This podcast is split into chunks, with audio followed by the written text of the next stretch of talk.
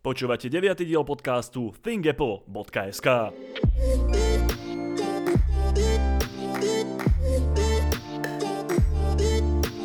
Moje meno je Dominik Kozmály a prinášam vám každý týždeň zaujímavé novinky z Apple sveta. Vítajte pri 9. vydaní, kde sa pozrieme na to, ako je to naozaj s batériami v iPhonech, či to Microsoft myslí s Internet Explorerom na Macoch vážne, predstavíme si užitočnú klávesnicu pre iOS a zhrozíme sa z nového iPhoneu XR2. Poďme na to. Apple fejkuje výdrž batérie v iPhonech. Najnovší prieskum od spoločnosti Witch, zameriavajúci sa na udávanú a skutočnú výdrž batérie v telefónoch, ukázal, že telefóny od značky Apple výrazne nadhodnocujú udávané hodnoty výdrže svojich batérií o 18 a v niektorých prípadoch dokonca až o 51%. Testovali 9 modelov iPhoneov, z ktorých sa ani jeden nedostal na deklarovanú hranicu udávanú výrobcom. Či už to bolo na prezentácii, webových stránkach alebo priamo na materiáloch v balení samotného iPhoneu. Spoločnosť Witch testovala najmä výdrž batérie pri telefonovaní.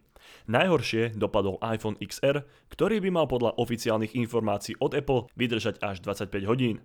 Počas reálnych testov však vydržal len 16,5 hodiny, čo je skutočne obrovský rozdiel, pretože rozdiel vyše 8,5 hodiny sa rovná takmer jednému celému pracovnému dňu.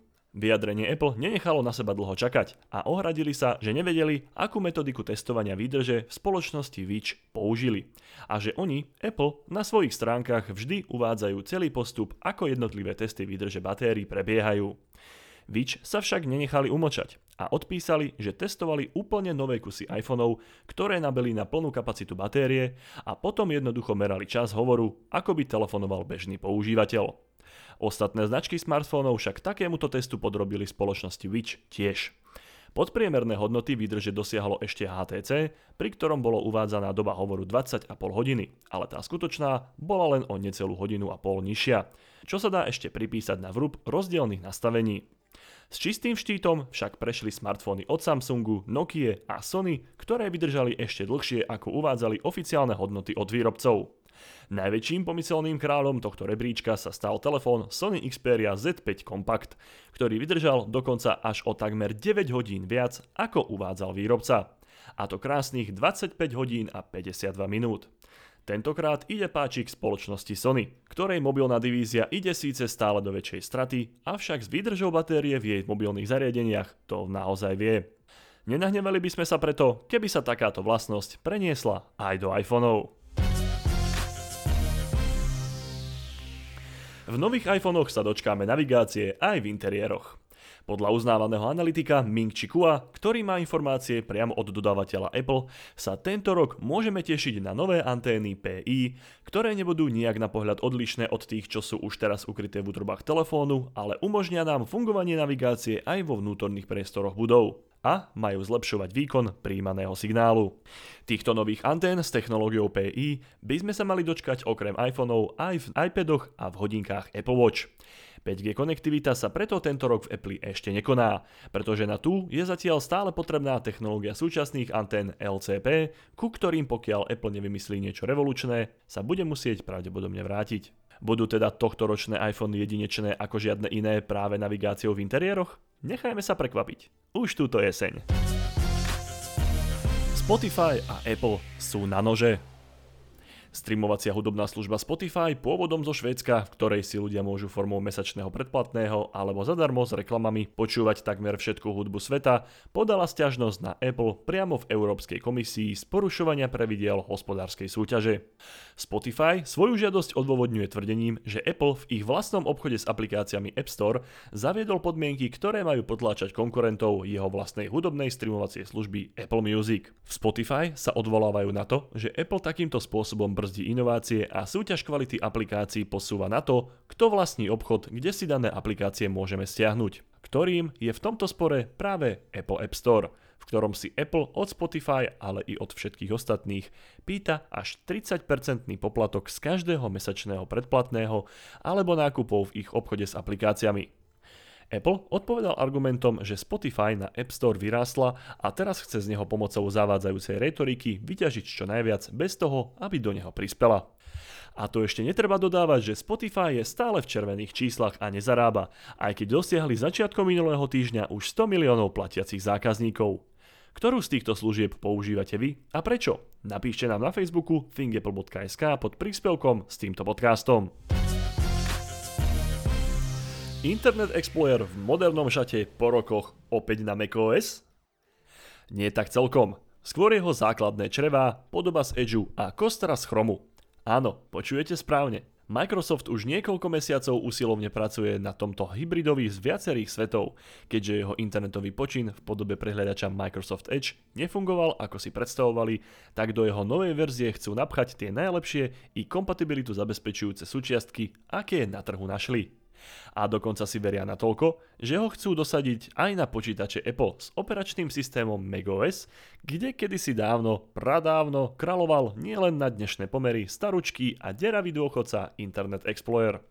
Aby sme vás však len nestrašili, podpora Internet Explorera v tomto novom Chromium Edge prehliadači bude pravdepodobne sprístupnená iba pre firemných zákazníkov, ktorí ho potrebujú ešte pre svoje zastaralé informačné systémy, ktorých aktualizácia by bola buď finančne alebo časovo veľmi náročná. To však nie je všetko. V tomto novom prehliadači sa dočkáme aj zvýšenej ochrany sledovania na neobmedzené, vyvážené alebo prísne a integrácie aj u Applistov obľúbeného Office 365 balíka, ktorý sa postará o zhromažďovanie, organizovanie alebo zdieľanie Office dokumentov. Myslíte si, že má prehliadač Chromium Edge šancu na úspech, alebo je odsúdený na zánik pod tlakom gigantov, akými sú Google Chrome, Safari alebo Firefox? Dali by ste mu šancu? Vyjadrite sa v komentároch na našom Facebooku thingapple.sk pod týmto podcastom. Konečne svajpovacia klávesnica pre iOS.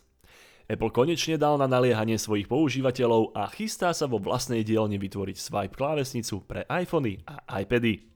Swipe klávesnica funguje na princípe klzania prsta po klávesnici a jednotlivých písmenkách, pričom po zdvihnutí prsta z displeja sa dané slovo dokončí a tak ďalej pri každom slove. Výhoda teda spočíva v úspore času. Miesto vyťukávania po jednom písmenku môžeme pár swipeovými pohybmi vytvárať rovno celé slová. Takúto swipe funkciu už dlhší čas používa aj vstavaná Google klávesnica na Android zariadeniach, alebo klávesnice od tretích strán, napríklad veľmi obľúbená klávesnica SwiftKey. Pokiaľ chcete túto funkciu vyskúšať ešte pred príchodom od tej od Apple v klávesnici SwiftKey, prikladáme vám na ňu odkaz na stiahnutie v App Store v popise podcastu.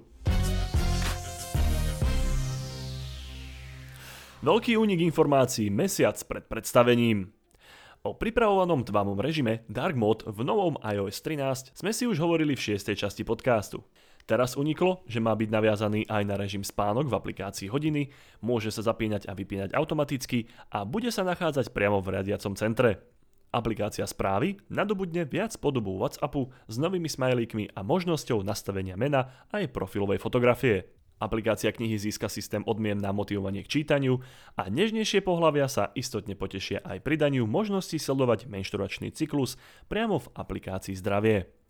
V novej verzii macOS 10.15 sa dočkáme možnosti merania stráveného času pred obrazovkou, ako aj postupne zlučujúceho sa dizajnu všetkých aplikácií z iOS vďaka projektu Marcipan, ktorý bude úplne dokončený zhruba do roku 2021. V Apple takisto nezabudli ani na svoj najmladší operačný systém pre inteligentné hodinky Apple Watch, Watch OS, ktorý príde už vo verzii 6.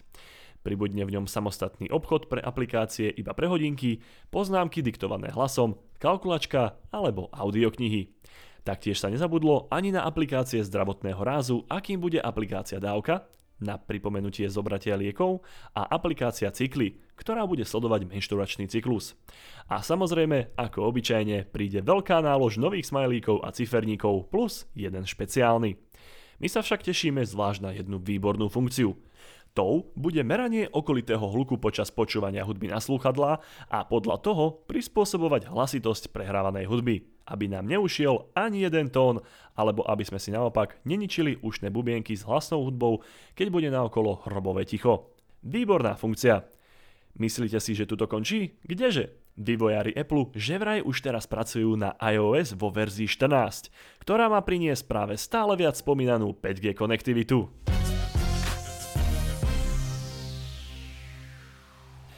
iPhone XR2 ohava. Spomínate si na štvrtú časť podcastu, kde sme si hovorili o zohavenom iPhone 11 a jeho monokli, s ktorým má prísť? Tak táto hrôza nekončí, pretože naprotivok slabšieho iPhoneu XR v druhej novej verzii príde na zadnej strane s totožným, ba ešte ohyznejším hrbom, aký bude mať nový iPhone 11. Dokonca až ostrovom, na ktorom by mohli zakotviť uviaznutí námorníci, alebo sa udržať aj 5 Elizabeth z Titaniku spolu s Jackom a mali by sme happy end. Avšak tu sa bohužiaľ nekoná. Ospravedlnením Apple môže byť jedine to, že do neho pridali druhý fotoaparát. Ale žiaľ, nikto im nezlotne to, že do toho obrovského priestoru vedľa nich museli prasknúť LED blesk, ktorý mohol byť kľudne zarovno s konštrukciou zadnej strany telefónu, ako tomu bolo doteraz. Keď sa chcete pozrieť na tú tragédiu a čo si o tomto dizajne myslia používateľia, dole v popise podcastu vám nechávame odkazy. A nie, zlými správami ešte nekončíme. Podpora najnovšieho iOS 13 v iPhone 6 a nižšie končí. Už navždy. Presne tak. Všetci tí, ktorí máme iPhone 6, iPhone 6 Plus alebo akékoľvek staršie zariadenie, dokonca aj iba pred troma rokmi predstavený iPhone SE, sa môžeme pravdepodobne na dobro rozlúčiť s aktualizáciami iOS už navždy. Aby sme zase neboli na Apple veľmi zlí, ich podpora telefónov aktualizáciami siahla po minulé roky ešte aj na 5 rokov staré zariadenie, akým je napríklad iPhone 5S, čo je vo svete Androida alebo už pochovaného Windows Mobile niečo nemysliteľné, ba až neslýchané. Jediný výrobca, ktorý slubuje minimálne trojročnú podporu aktualizácií je sám Google so svojimi Google Pixel smartfónmi. Hold na dobré sa ľahko zvyká, ale bolo len otázkou času, kedy sa tieto dobré časy nadpriemerne dlhej podpory aktualizácií skončia aj pri iOS. Preto všetci, ktorí vlastníte vyššie spomínané iPhony, sa pripravte na to, že tá minuloročná aktualizácia iOS 12 bola pre vás posledná. A žiadna ďalšia už nepríde. Nebojte sa, staré iPhony vám budú pravda, že fungovať aj naďalej. Akorát si už neužijete žiadne nové funkcie ani vymoženosti, ktoré prinesie iOS 13, o ktorých sme si hovorili o pár správ vyššie a ani ďalšie po ňom. Je tiež pravda, že túto správu ešte nepotvrdil samotný Apple, avšak správa prišla z portálu 925Mac, kde bývajú správy v tomto prípade bohužiaľ väčšinou pravdivé. Nezúfajte ale, máme pre vás riešenie. Ak by ste mali záujem o nejaké tie zvýhodnené kúsky alebo zľavové kódy na nákup v niektorom z Apple obchodov na našom území v spolupráci s našim portálom, napíšte nám pod tento podcast na Facebook thingapple.sk a my uvidíme, či je o niečo podobné zo strany našich poslucháčov a čitateľov záujem. A keď sa bude dať, radi niečo vybavíme. Tak, a to je na tentokrát všetko. Podcast portálu Fingeple.sk vychádza každý týždeň a prihlásiť sa na jeho odoberanie môžete vo svojej podcastovej aplikácii Apple Podcasty, Google Podcasty alebo Spotify. Všetky diely, ako aj ďalšie správy zo sveta Apple nájdete na adrese thingapple.sk. Keď sa vám podcast páči, môžete nás ohodnotiť napríklad 5 hviezdičkami na iTunes alebo vo svojej obľúbenej podcastovej aplikácii. Ak nám chcete poslať pripomienku alebo nápad na vylepšenie, môžete nám napísať na Facebooku thingapple.sk, kde si radi prečítame vašu spätnú väzbu alebo nápady. A ak sa vám podcast naozaj páči, tak o ňom povedzte niekomu, kto o ňom ešte nevie. Pomáha nám to rásť a vytvárať kvalitnejší obsah. Moje meno je Dominik Kozmály a ďakujem vám za počúvanie.